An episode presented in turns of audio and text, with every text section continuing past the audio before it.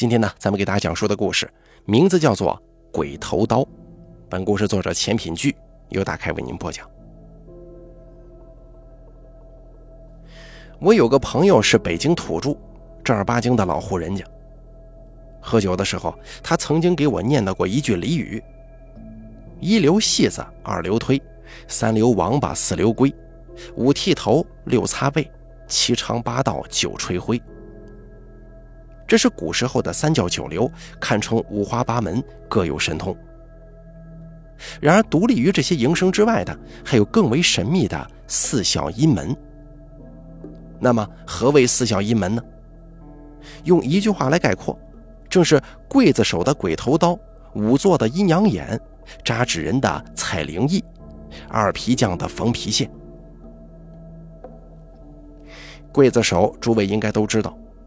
古时菜市口专砍人的脑袋，但是刀杀过百即为大凶。更有民间传言，一口刀只能砍九百九十九刀，多一刀那就是抢阎王爷的差事了，会有大祸临头的。一个人要是干起刽子手的营生，那祖祖辈辈就无法再换行当了，一口刀也要代代相传，不到斩首那天是绝对不能拿出来的。必须得用红布包着，而这个红布也有讲究。包裹鬼头刀的时间一长，经年累月的，自然沾染了许多煞气。即使日后不再用来包刀，也可以拿来辟邪。另外，红布本身就有一些玄而又玄的说法，比方说北方一些地界的老人，经常会在衣橱的底部放一块红布，上头再放衣物。其目的就是为了镇宅驱祟。至于仵作，可能对这个词儿啊，很多人感到陌生。其实呢，就是验尸官。古时候专门为官府验尸，也背尸敛容的人。他们的行当比较特殊，眼观阴阳，能与鬼通。民间传说，这行当在死人堆里头待的久了，能跟亡魂对话。所以，一般古代志怪小说当中，仵作往往都能帮着断大案。第三，扎纸人的采灵翼，这行啊最有讲究了，也最为神秘。平常基本不见生人，手艺高不高，全看夜里扎的东西它活不活。牛、马、猪、羊，全凭一双手伺候出来。从来没有人知道这行是几时兴起的，但就是这么传遍南北了。且真正把采灵手艺练到极致的高手，扎出来的东西不仅栩栩如生，还能引着故人还魂。最后这一个二皮匠就比较凶残了，他们是专门给死人缝尸的。古人极其尊崇全尸入土这个规矩，一旦缺胳膊少腿儿，这对故去的人来说是大忌，就必须得找二皮匠花大价钱把尸体给补全了。哪怕缺失的部位实在找不到了，也得用其他的东西给它补上。至于用什么东西，咱就不得而知了。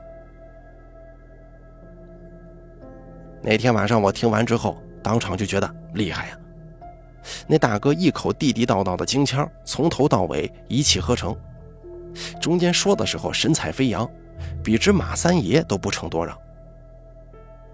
他见我听得兴起，干脆就顺着话茬问我。兄弟啊，你知道这第一门的鬼头刀有什么特别的讲究吗？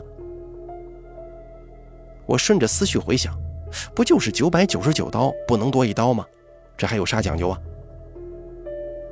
老哥听完我的话，笑了笑，继续说：“这门道啊，都在门里头，外行人看不见。比如千百年传承下来，中间多少代人接手这把刀，难免就会出岔子。”传到谁手里，得砍够九百九十九刀才能封刀。可如果谁多砍了一刀，那就是跟阎王爷抢差事，这个呢就会出事儿。他说到这儿顿了一顿，又压低几分嗓音说：“以前啊，我去过一家胡同里的澡堂子，那地方搁门口就立着一尊两米高的关公铜像，被插三把钱儿。”你猜主人家在玄关前立这么一尊特殊的关二爷，为的是镇什么呀？我一听这话，再联想起他说的刽子手的鬼头刀，心中立马一震。于是我就问他：“难不成跟那多砍一刀有啥联系吗？”他眯着眼，笑得满是深意。对了，接着他跟我讲了一个故事，是一个关于鬼头刀的传说。鬼头刀依照刽子手的行规祖训，只能砍九百九十九刀，但就是有人曾经因故多砍了一刀，就是这一刀引发了一场大变故。在那场变故当中，失踪者不计其数。还有人被迫远走他乡，更因此命丧黄泉。在讲这个故事之前呢，咱们先来说一说刽子手的鬼头刀。这刀是真有讲究，绝非空穴来风。首先，第一点啊，这刀刃死沉死沉的，腕力稍微小一点的人根本握不住。古时候说这刀能斩金切玉，所以刀越是沉。高举起来，借着惯性往下挥，就越利于劈砍。再来就是刀把上的鬼头，讲究一个栩栩如生的雕刻手艺。而鬼头的出处也是有讲究的，不能随随便便找个面目狰狞的神话鬼怪就给他刻上去，万一不对路子，杀头的时候可就镇不住啊。所以这鬼头刀大概有两部分最为重要，一个是刀柄，一个是刀刃。有朋友可能就要问了，你这不说废话呢吗？谁家的刀不是这两部分呢？没刀柄，光有刀刃你也握不住啊；有刀柄没刀刃，你也没法用嘛。这您就有所不知了。除了这两样以外啊，还有第三样经常被人忽略的，正是鬼头刀上的雕纹。比如雕刻的鬼头，有雕夜叉的，有雕修罗的，当然最厉害的还要数十殿阎罗。言归正传，咱们这个故事啊，还得从晚清开始说。那年月兵荒马乱，先是洋人进了紫禁城，端了慈禧老太后的窝，又赶跑了一堆啃皇粮的，拖家带口跟着慈禧跑到西安。虽然这一堆人浩浩荡荡，逃得很狼狈，看似整个清朝皇室都乱了套，可某些特殊行当里的人是照样没闲着，因为压根儿就闲不住嘛。那个时候，北方有一个姓唐的行家，家里往上数八辈儿，一直数到明朝嘉靖年间都是刽子手，姑且啊叫他老唐吧。平日里无头可杀，干脆就卖力气为生，给人出苦力赚几个辛苦钱，糊糊弄弄的倒也饿不死。后来出了一些乱子，老唐的祖传营生又有了用武之地，频繁的被叫到菜市口，手起刀落。他打从接过家传的鬼头刀之后，就一直记着数呢，生怕哪天一不留神再坏了祖师爷的规矩。也就是刀杀过百即为大凶，不能过千，否则就是跟阎王爷抢差事，准会出事当然，这些都是封建迷信了，现在看来呀，也就算是民间传说。不过那个时候的老百姓认知有限，再加上信息流通的也慢。所以发生在老唐身上的一件怪事儿，就越传越邪乎。而这件怪事儿啊，正是有一回盗匪猖獗，老唐挂在西门楼上的鬼头刀，光天化日，朗朗乾坤，竟毫无征兆的不见了。老唐当时那个着急呀，顶着大太阳，脑门上直冒冷汗。身边看笑话的、好奇的，问这问那，什么人都有。但是没有人比他自己更清楚了，刀丢了意味着什么。往常的时候，这把刀一直悬在西城楼上，正对着太阳升起的东边，整个白天都有阳光照射，这算是行当里的规矩。而且这把刀啊是用来杀头的利器，又不是用来砍瓜切菜，平常除了老唐之外，根本就没有人敢碰。可就那个档口，这把刀的的确确从老唐眼皮子底下不见踪影了。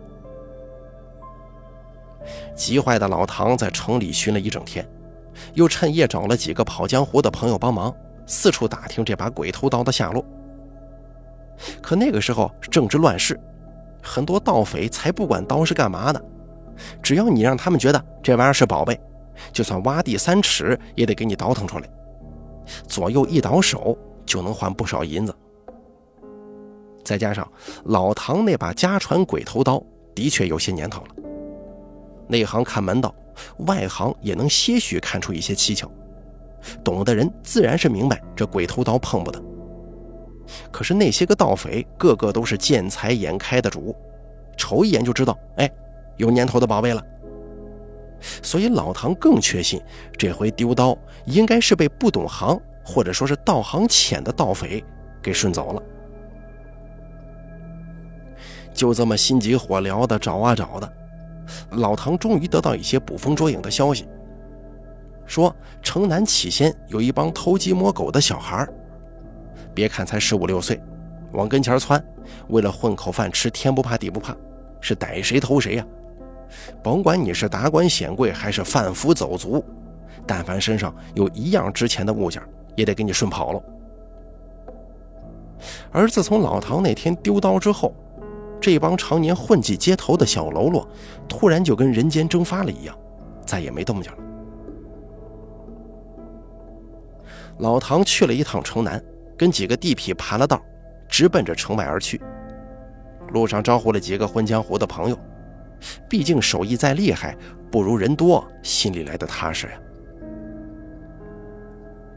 赶着月悬中天，黑灯瞎火的档口，老唐一帮人出了城，顺着护城河一路摸到附近的山崖上。寻踪探迹的本事有人会，一边按照得到的消息，一边捋着踪迹。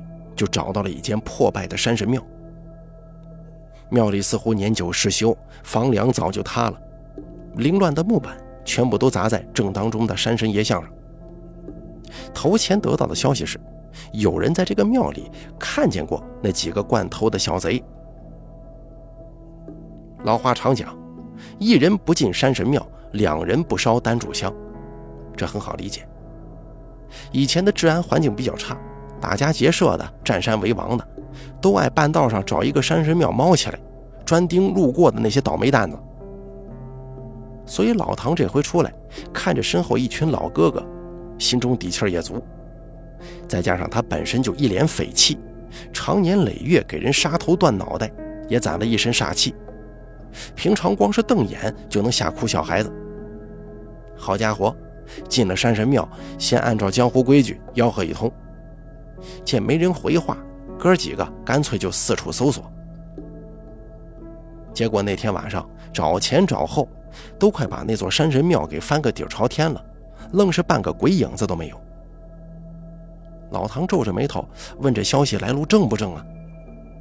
跑江湖的朋友就说：“当然正啊，整个西门楼底下谁敢骗咱们哥几个呀？”可谁知两个人正搭着话呢。那山神庙里头被坍塌的房梁挡着的山神雕像，突然传出动静来了。这深更半夜，四下无人，哥几个虽说都是胆子一个比一个大，可谁也耐不住这一惊一乍呀。老唐率先冲过去，扒拉开木板，稀里哗啦一阵乱响。等到那个山神像露出来之后，所有人都傻眼了。一个十六七岁的小孩，俩眼珠子瞪得贼圆，被人开膛破肚，用一把鬼头刀死死地钉在鬼神像上了。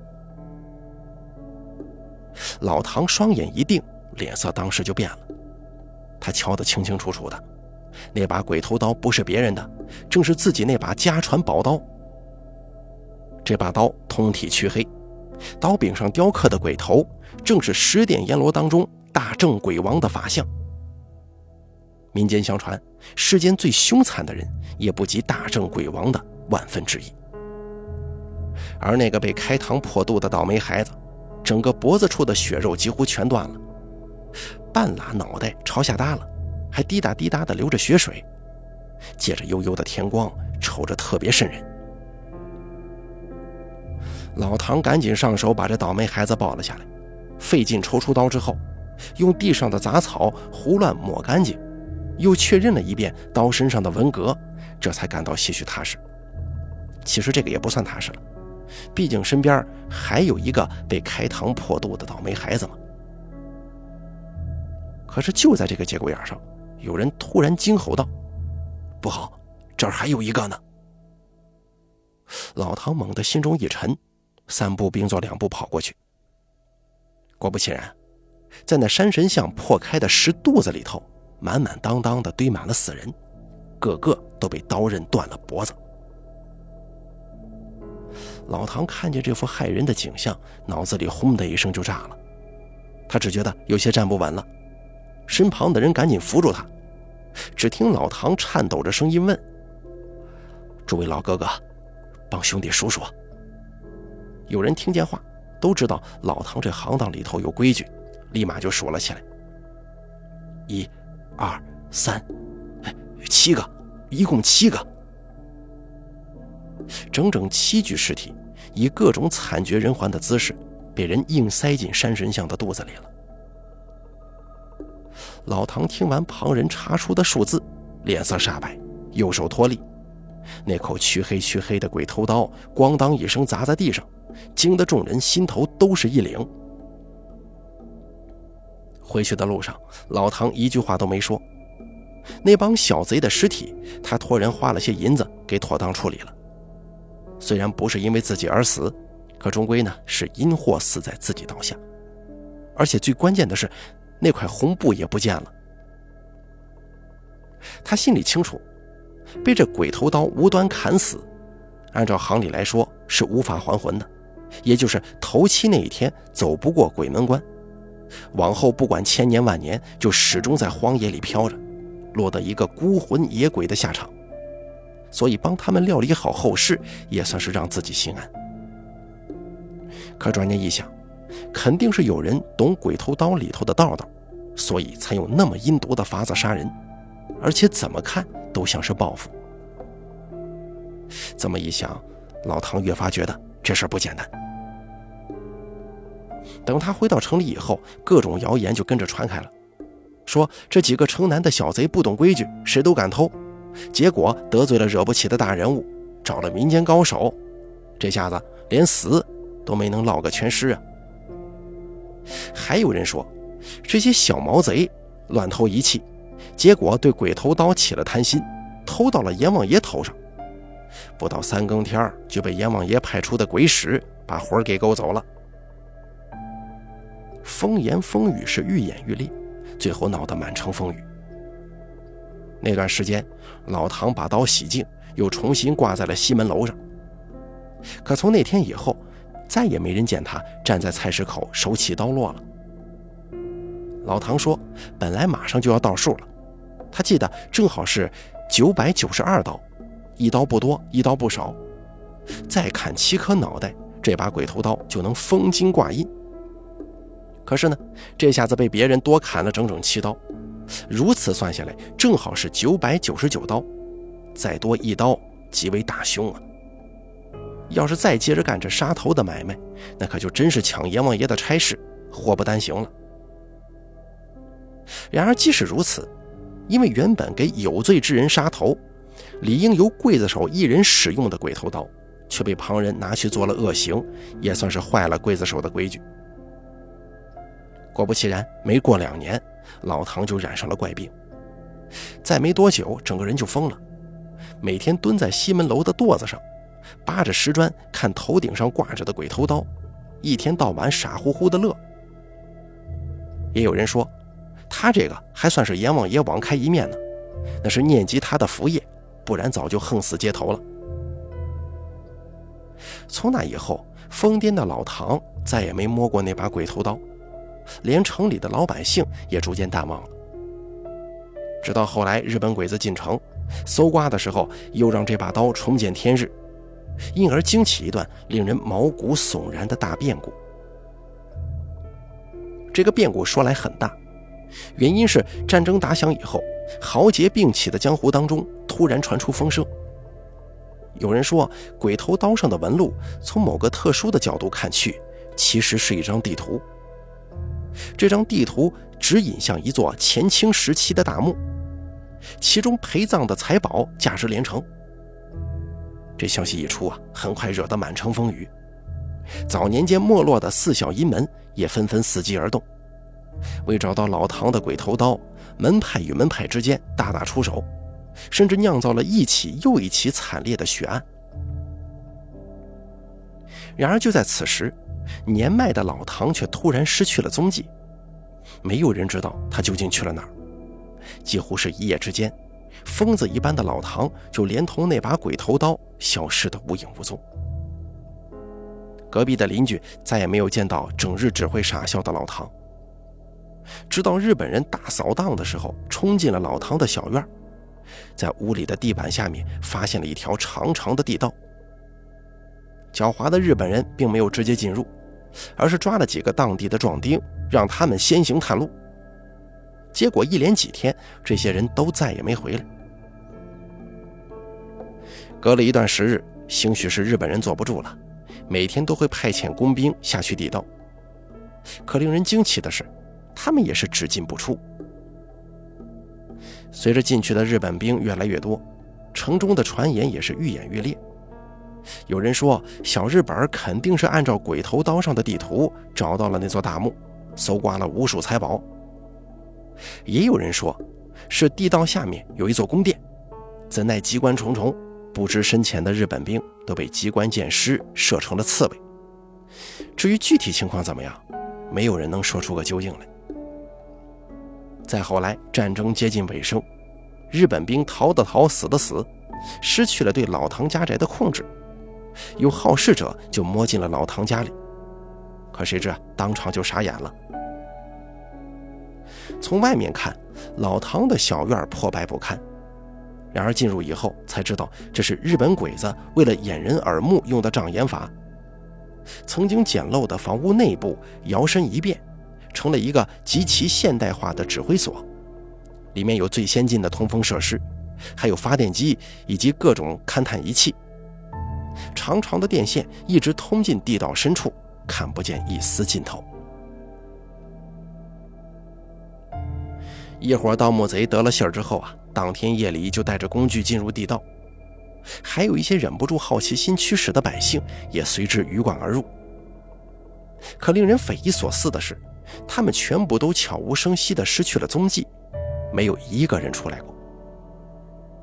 很快，老唐的小院就成了人人谈之色变的禁地。小孩哭闹，大人们都会用“再哭就把你扔进老唐家的地洞里”类似的话语吓唬孩子。直到一天深夜，荒废很久的小院突然传出了一声又一声凄惨的哭嚎。百姓们闻风而动，以为是之前被小日本强行派进地道的人们终于逃出升天了。于是大家伙纷纷举着火把围在老唐的院门口，可是没有一个人敢靠近。人群正在交头接耳，被火光照亮的院里头。竟然出现了一道明晃晃的人影，他好像正从地道里缓缓地爬出。领头的几个人仗着胆子大，挪着步子上前查看，结果凑近以后，却差点把他们给吓个半死。只见满脸血污、浑身褴褛的老唐，提着一把通体血红的鬼头刀，站在众人面前。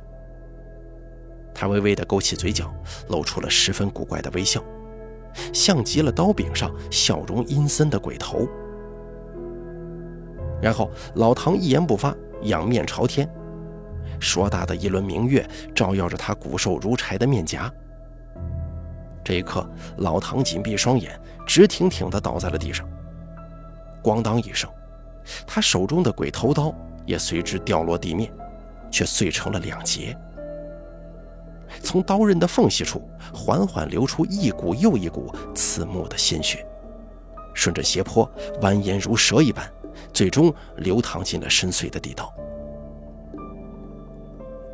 面前数人借着微弱的火光，这才看清，原来那地道靠近入口的地方，堆满了破损的日本军服与森森白骨。好了。鬼头刀的故事，咱们就说到这儿了。感谢您的收听，本故事作者钱品聚由大凯为您播讲。